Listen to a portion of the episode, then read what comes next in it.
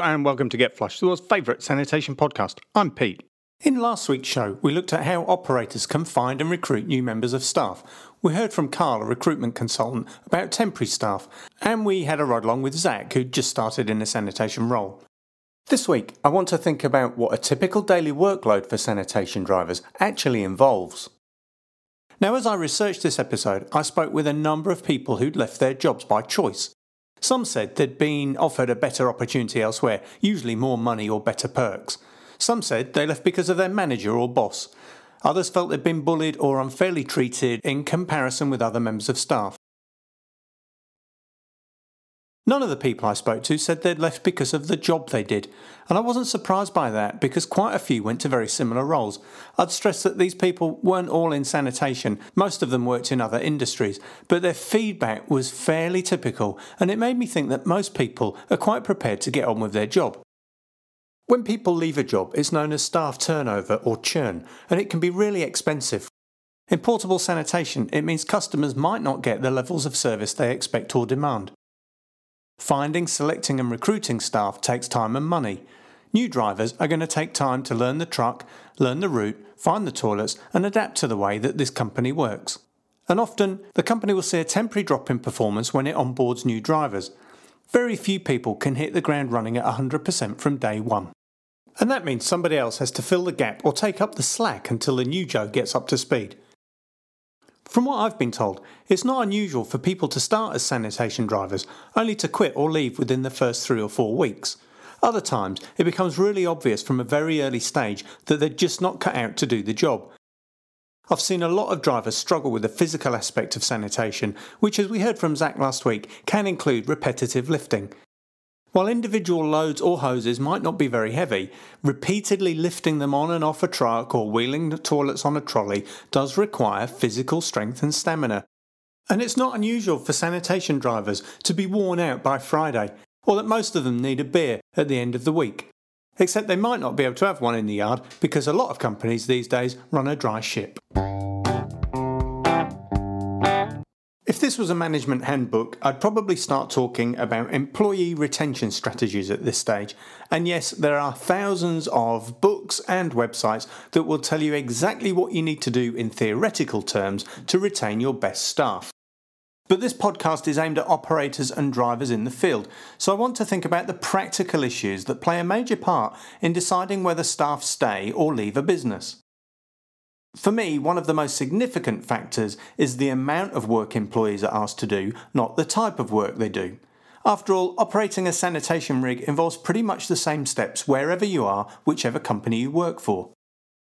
In New Zealand, employment rules state that work contracts must fix the maximum number of hours to be worked at not more than 40 hours a week, not including overtime, unless the employee and employer agree otherwise. Now, while that was intended to protect the employee, it also empowers the employer. Of all the workers I've spoken to, none of them said they were brave enough to negotiate a reduction in hours when they were offered a contract to work 45 or 50 hours a week. They all said that if they tried to negotiate fewer hours, they thought the employer would withdraw the offer of employment. In a post-COVID economy, none of them felt they'd be brave enough to negotiate fewer hours in the future. Now, I understand that many people want and need to work longer than that, especially if they earn minimum wage. But for me, 45 is too many. Now, if you drive a heavy truck in New Zealand, you also have to comply with the Work Time Directive, and that says the total permitted work time per day for anyone driving a heavy truck is 13 hours. After that, you have to have at least 10 hours break before you start your next shift. And once you've worked 70 hours in a week, you have to have at least 24 hours break. A commercial truck driver has also got to have 30 minutes rest time after 5.5 hours work, and in New Zealand it's pretty normal for everyone to have a 15-minute smoko in the morning and a 15-minute break in the afternoon. So if you imagine our average work day is 9 hours, we take off that hour, we're down to 8. In sanitation, we often need 30 minutes for pre-start and preparation at the start of the day, maybe longer if we've got to check the truck and refuel, and at the end of the day, we'll need another 30 minutes to pump out, refill the fresh water tank, clear away any rubbish, top up supplies and hand in a run sheet, which means we're down to 7 hours or 420 minutes of work time per day. I'm keen to know how many toilets an average worker is expected to clean during those available work hours. What's the minimum number the business needs them to do to make money? What's the optimal number for peak performance? And how many is too many? At what point does their performance really start to slip?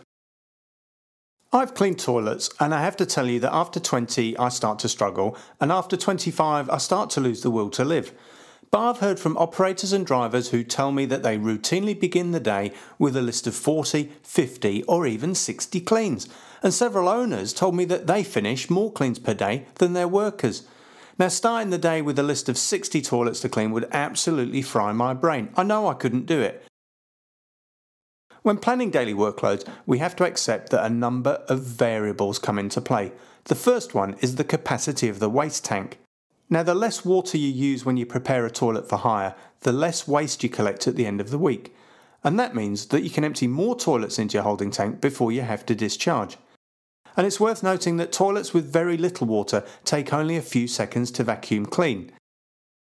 Now, I've said I'm a big fan of using lots of water because I think there's a directly proportional link between the amount of water and the level of customer satisfaction.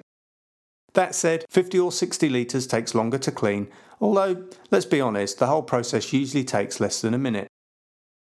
Now, if your waste tank held 2,500 litres or 660 US gallons, and each toilet held 60 litres of waste or 16 US gallons, you'd be able to empty 42 toilets before the tank was full.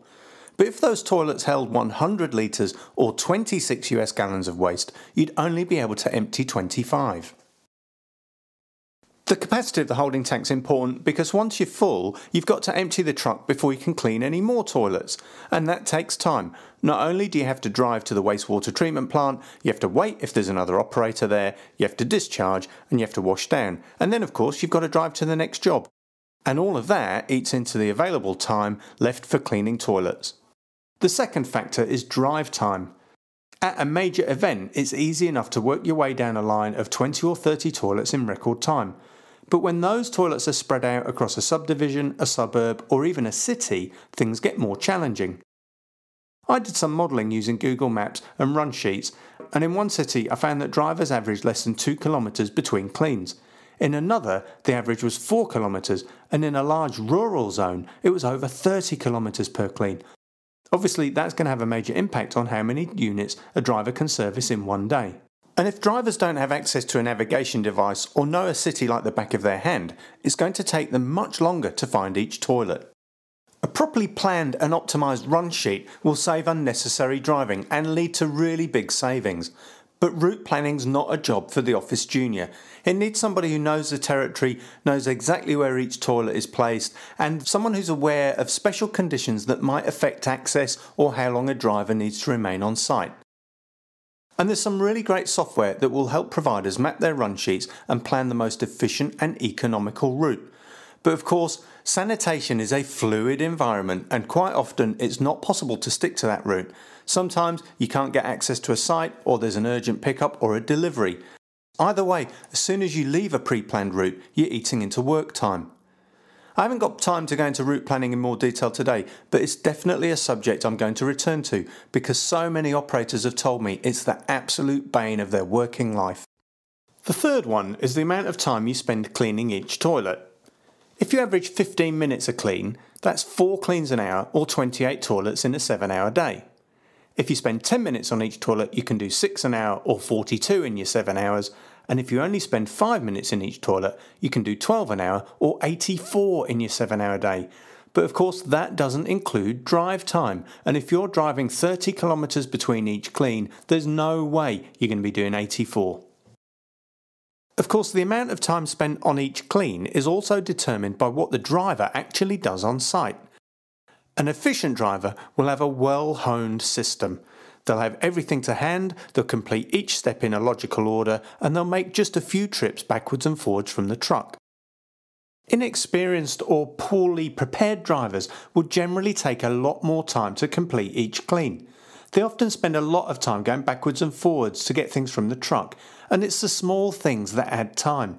Forgetting the brush, not having the key for the toilet roll holder, forgetting to bring the urinal block. It all adds up and it puts them further and further behind. And at the same time, a driver who puts effort into washing a cabin, rinsing the tank and scrubbing a floor is bound to spend much more time on site than a driver who just sucks the tanks and pours in a single bucket of water. Because I've got a bit of a strange interest in sanitation standards, I've adapted an app that lets me score toilets when they're inspected. The template lets me grade the overall condition and presentation of the toilet against a number of criteria. Is the unit stable? Can you get to it? Has it been washed and cleaned properly? Is there uric scale in the urinal? There are maybe 12 or 13 different categories, and I'll stress that these are the standards that are important to me. Now I can tell you that very few toilets score 100%. Most seem to average between 60 and 70, but a lot score less than 40%. And what does that tell us? Well, I'll be really honest. I don't think many toilets are very clean. And that suggests that drivers perhaps aren't doing a very good job. At the same time, I'm not sure that many owners and managers follow any sort of structured program to inspect their loos. I asked one owner how he thought his toilets would compare against those from other providers. He told me he didn't know because he never opened or used his own loos. Another owner told me that he knew his team were doing a great job because, like me, he opened as many toilets as he passed. But he didn't collect any data and he wasn't sharing that feedback with his drivers. If your crew are doing a good job, you need to tell them. And equally, if they're letting you down, you need to address that sooner rather than later. So how many cleans is the right number of cleans? Well, that's really not an easy question to answer. The minimum number will depend on how much it costs every day to operate your truck and meet your overheads. And that's going to vary wildly. It will be much higher if you employ staff, maintain a large office, or have a large backroom team. The right number needs to give you a good margin, and I've heard figures of 40% mentioned by analysts as being the gold standard for profit for sanitation providers. But I also know a lot of operators who tell me they make much less than that. If you compete by offering the lowest price, you need to clean more toilets per day than someone who charges a premium because they're focused on cleanliness and good service. Is it possible to charge the lowest price and still provide a premium service? Well, common sense says no. But hey, if you know better and you're prepared to come on the show, get in touch and tell us how you do it. How many toilets is too many? Well, for me, that's determined by what your driver is physically, mentally, and emotionally capable of achieving, and what your customers are happy to accept. I haven't met a legion of superhuman sanitation drivers, far from it. I genuinely don't know how anybody has got the strength to get through 40, 50, or 60 cleans every day. I know I couldn't. But if I'm missing something, or there's a magic trick, or there's just a different way that I haven't seen, get in touch, come on the show, I'd love to hear your views. Okay, that's all we've got time for this week, but I'm sure we're going to come back to many of the issues this episode has raised. Next week, I'm going to publish the first of our monthly specials that I've been calling the PMT or Poo Man Tales. Our first guest is Ryan Granger from Arcadian Sanitation in Lafayette, Louisiana. Now, I had a lot of fun recording that episode with Ryan, and I'm sure you'll enjoy hearing how he started his business and his great plans for the future. Once again, thank you for your time. I've been Pete, and you've been listening to Get Flushed, the world's favourite sanitation podcast.